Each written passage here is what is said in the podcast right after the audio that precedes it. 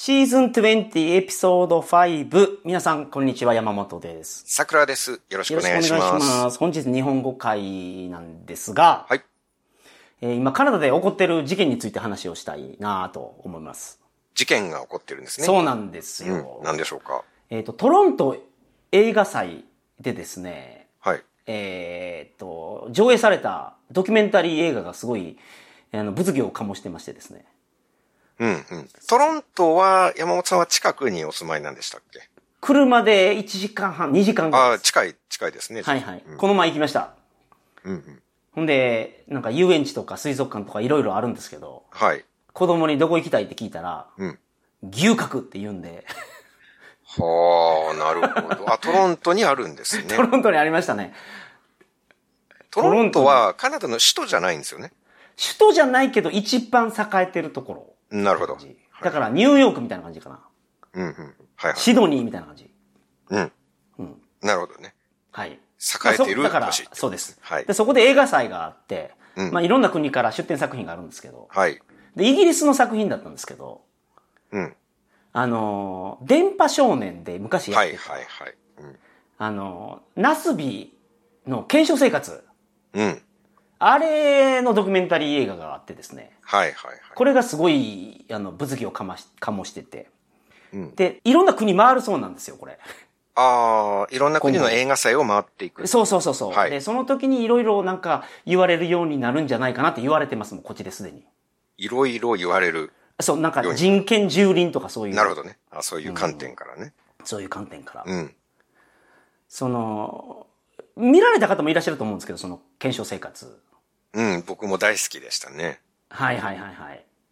芸人のナスビさん、芸人さんですよね。はい。あの、敏腕プロデューサーに連れて行かれて部屋に。うん。服全部取られて、はい。検証で当たったもんで生活しなさいと。で、1年以上生活してるんですよ。うん、うん、うん。で、その間、食べるもんとかも当てないといけないし。はい。だからドッグフードでうんしばらく生活してたと思います、あの人。うん。とにかく検証で当たったもので全て生活を賄わなくてはいけないっていう。そうなんです。部屋だけが与えられて、はいはいはいはい。で確か100万円分当てると、そうそうそうそうそうそう。うんうんうんうんで、途中からですね、なんか本当に検証生活してないんじゃないかみたいな、あれも出てきたんで、はいはい。ストリーミングもやってたそうなんですよ。あ、そんなことやってたんですね。うん、新しい技術が出てきて。へえ、あの時代、あんな20年前にそんなことやってたんですね。で、さらに、やっぱ、プロデューサーの人が面白いからっていうことで、うん。スタッフの人がビデオテープを交換、取りに行く時とかも、はい。できるだけ会話させないようにしてたそうなんですね。ああ、そうなんだ。で、1年以上、裸で、閉じた部屋の中で一人でいることっていうのいやが、ー、辛いですね、それは。で、これでやっぱりその、精神的にやっぱおかしくなったそうなんですよ。うん。ナスビさんは。うん、うん。で、まあそれをやっぱり言ってて、ドキュメンタリーの中でも。うん。で、しかもさらに、テレビでああやって放送されてることを伝えられてなかったそうなんです。うん。ちなみに、その映画山本さんは見たんですか？いや、見れてないですけど、僕映画の批評は見ました。はいはいはいはいはい。ナスビが映画の中で、そのインタビューとかに答えてるっていうことなんですか？そうです。そうです。あ、当時のことを語ってるんですね当時のことを語ってるんです。ほんで辛かったと。うんで、えっ、と、自分は放映されてたことも知らんし、うん。検証生活をやってた意味もわからんし、うん。で、それで一人でずっと考え続けるわけじゃないですか。うん。で、終わった後すごい楽しかったです。またやってくださいって言われた時も、うん。もう、全員がもう、敵、みたいな感覚になってたんですって。で、終わった後韓国行って、はい。帰りの費用を韓国で、その、検証でやれみたいなことを言われたらしくて。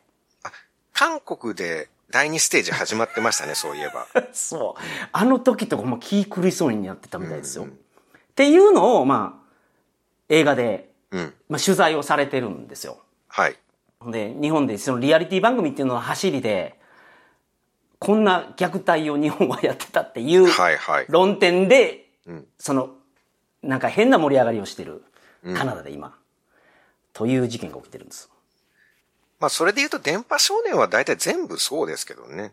ナスビだけじゃなくて人権蹂躙っていう点では、それこそ猿岩石だってそうですよね。うん。もちろん途中でギブアップする権利はあるけれども、はい。まあなかそうなか芸らしいです。その、人として。夏美さんも鍵閉まってなかったらギブアップできる権利はありましたって言ってるんですけど、うん。服全部取ってますからね、でも。いや、まあ、それは、まあ、それはそうなんですけれども、でもギブアップって言えば、さすがにね、ああ、まあまあ、ああ、そうかそうかそうか。うん。僕、一時期お笑い芸人を目指していた時があって、はいはいはいはい。その時に、まあ、なんかお笑い界の事情とかを、ちょっと聞く時があったんですけど、うん。やっぱりギブアップした芸人はもう本当にプロダクションの上の方からものすごい怒られるっていうか、もう本当にそれで芸人終わるみたいになるらしいですよ。ああ、はぶられる。っていうか。ままあ、あその収録とかするためにいろんな準備がありますもんね。うん。まあまあ、あとはもう大チャンスなんですよ。はあ芸人として飛躍する。なるほど。もう一気に全国から注目されるチャンスを潰すっていうことで、うん。もうほぼ首状態になるみたいですね、ギブアップすると。で、僕がその時聞いたのは、確かね、ポプラ並木っていうはいはいコンビはい。が、うん。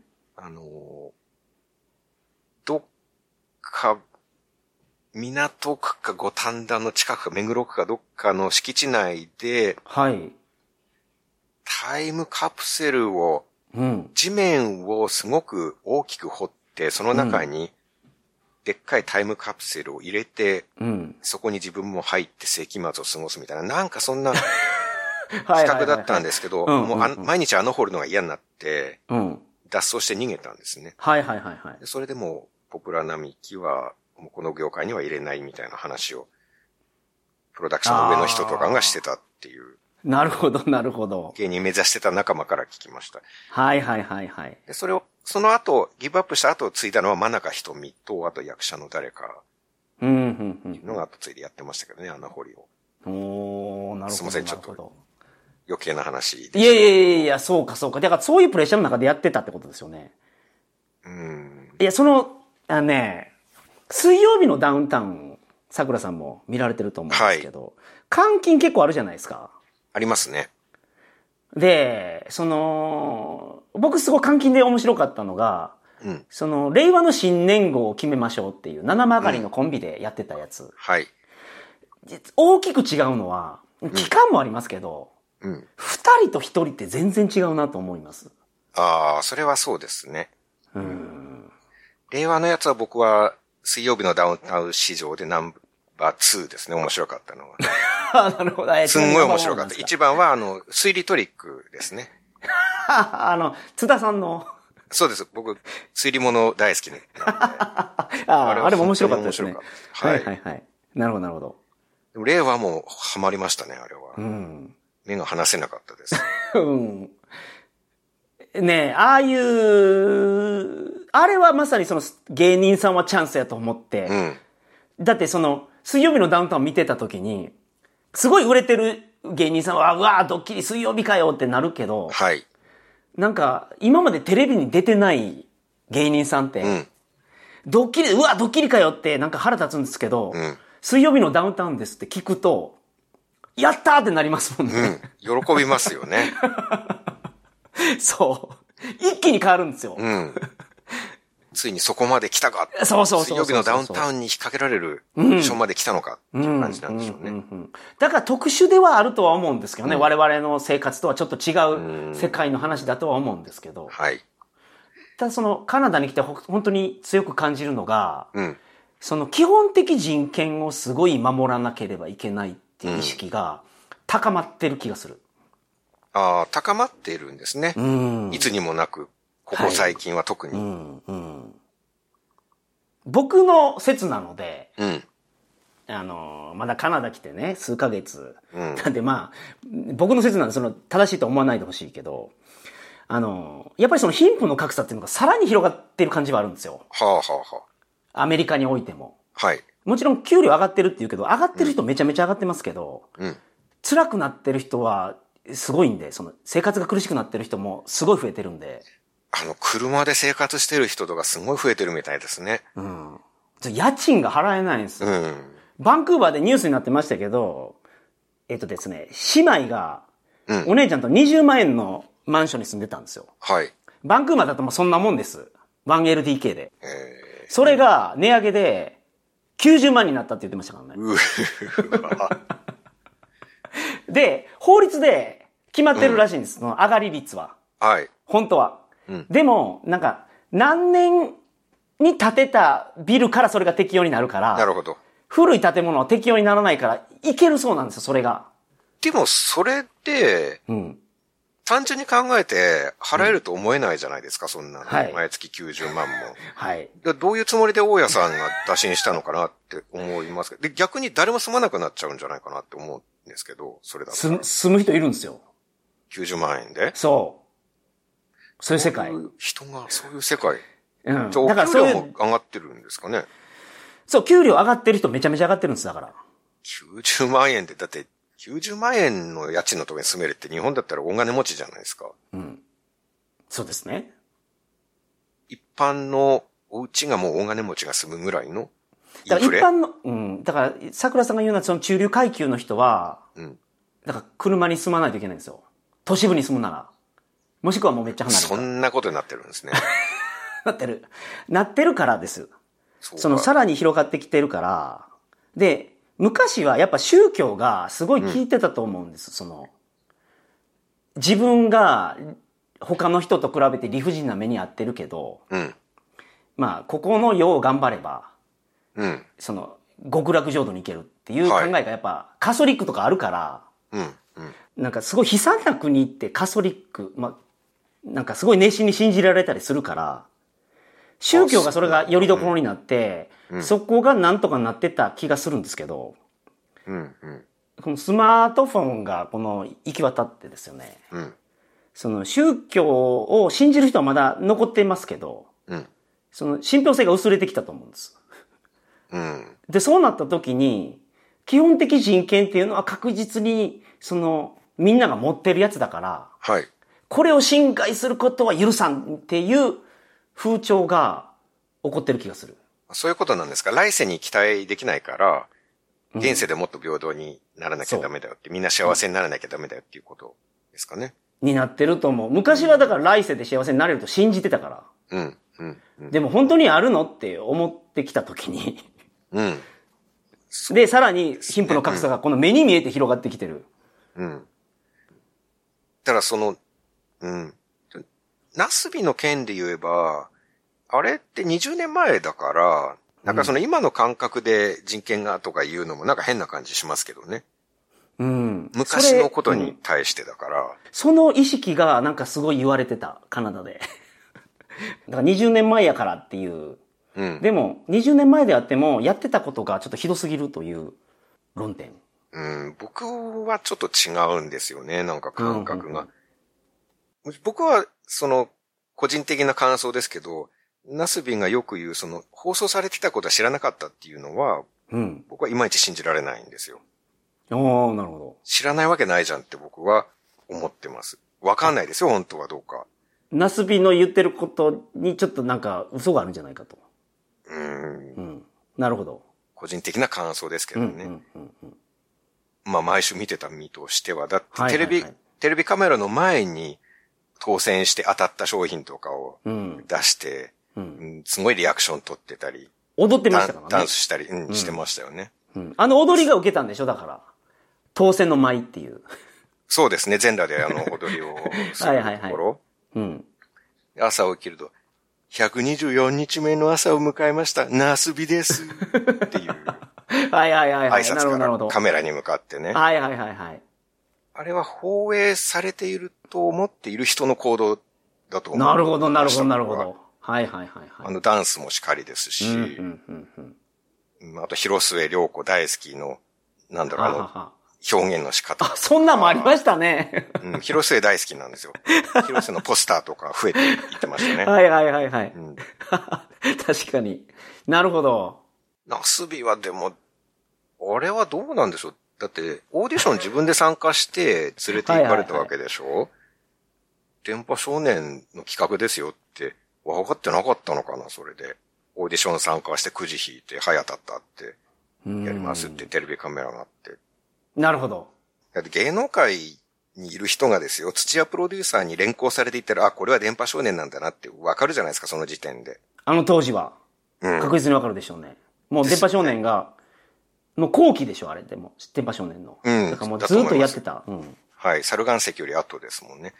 それで全国放映されていると知らなかったって、まさかって僕は思いますね。なるほど。全国放送されていると意識がもしなかったとしたら1年もあんなもの続けないと思うんですよ、普通の感覚だったら。うん、うん、うん。まだこれが全国で放送されて自分はなんかこうテレビに映ってるという意識があるから続けられたと思うんですけどね。うん。あの喜び方とか当時の映像を思い出してみると知らなかったとはちょっと僕は思えないですね。なるほど。なるほど。じゃあ、まあ、時間が経つに従ってか、まあ、孤独の生活が辛すぎて、考え方が変わっちゃったのか。まあ、メンタルが狂っていっただけっていう捉え方はもしかしたらできるのかもしれないですね。そのカメラ前で変な ダンスを踊ったり、リアクションしたりっていうのは。なるほど、なるほど。本当のとこはわかんないですけど。うん、うん、うん。という話をですね、はい。あの、これ放送されるのすごい先だとは思うんですけど、うん。あの、今ちょうど盛り上がってたので、はい。ちなみに今というのはいつでしょうか？えー、っとですね、今が9月23日の土曜日です。もうズバリ日付まで。だからこれがまあ、何ヶ月か先ですね、多分。そうです。何ヶ月か先に日本で公開されると思います。日本でもう公開。日本でも公開されると思いますね、これが。うんただそのね、映画の質自体はあんまり良くないみたいなんですよ。うん。うん。僕その映画祭の批評とか見たことなかったけど、うん。結構ボロクソに書かれてる。はあ、はあはあ、映画は面白くないねと。うん。なんか、こういう事実はあったにせよ、最後の考察とかもないし、はいはい。なんか、見た後に、うん。なんか見つけられるものが何もないみたいな、すごい厳しい意見が書かれてたの。なるほど。